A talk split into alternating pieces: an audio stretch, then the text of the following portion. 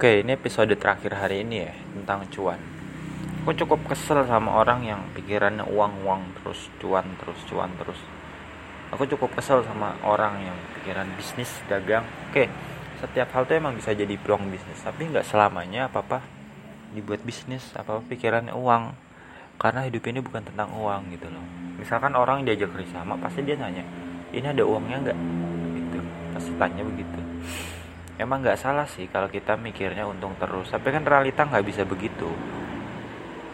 Bahkan ada orang yang sampai bunuh orang lain demi uang. Membuang harga dirinya demi uang.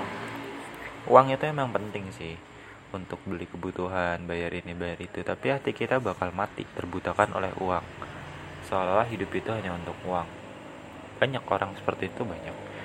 Ada orang yang rela melepaskan keluarganya. Nggak punya waktu buat keluarga demi apa? Kerjaan. Seolah-olah ini demi kamu loh uangnya buat anak-anak. Emang anak kamu butuh uang aja? Enggak kan? Di luar sana banyak orang-orang kayak gitu. Ayahnya kerja ibunya kerja sama-sama kerja sibuk lagi. Akhirnya apa? Si anak sendirian merasa kesepian broken home.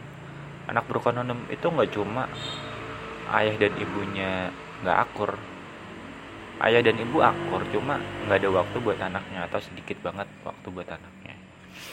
Saat orang tuanya pulang si anak udah tidur. Saat si anak udah bangun eh orang tuanya udah pergi kantor lagi. Ya kurang harmonis sih sebenarnya untuk pertumbuhan anak. Itu dampak orang yang hidupnya mikirin uang-uang terus.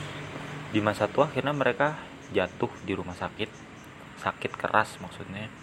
Uangnya habis miskin. Lalu waktu-waktu yang udah ada untuk apa aja? Itu saat hati kita terbuai oleh dunia. Terbuai oleh uang.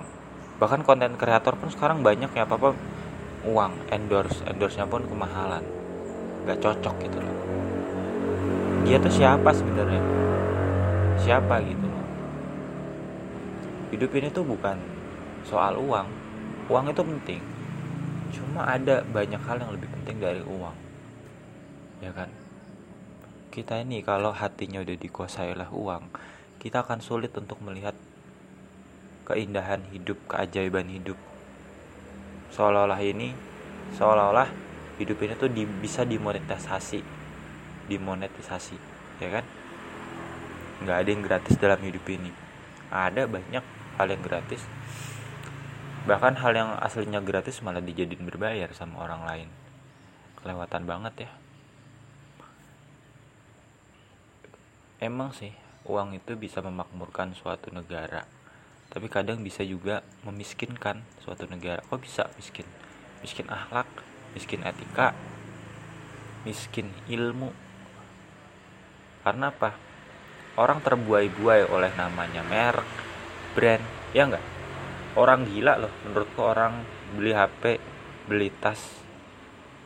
Cuma tas kulit tas apa gitu.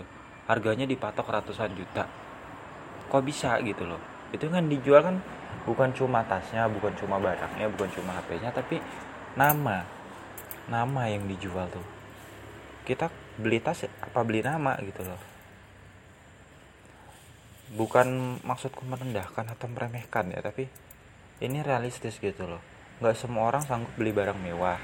Nggak semua orang bisa beli beli itu. Jadi untuk orang yang suka banget beli barang mewah menurutku juga sadar diri harusnya. Namanya orang kan punya penyakit ain ya penyakit iri dengki. Itu bukan salah orang punya iri dengki tapi salah yang posting juga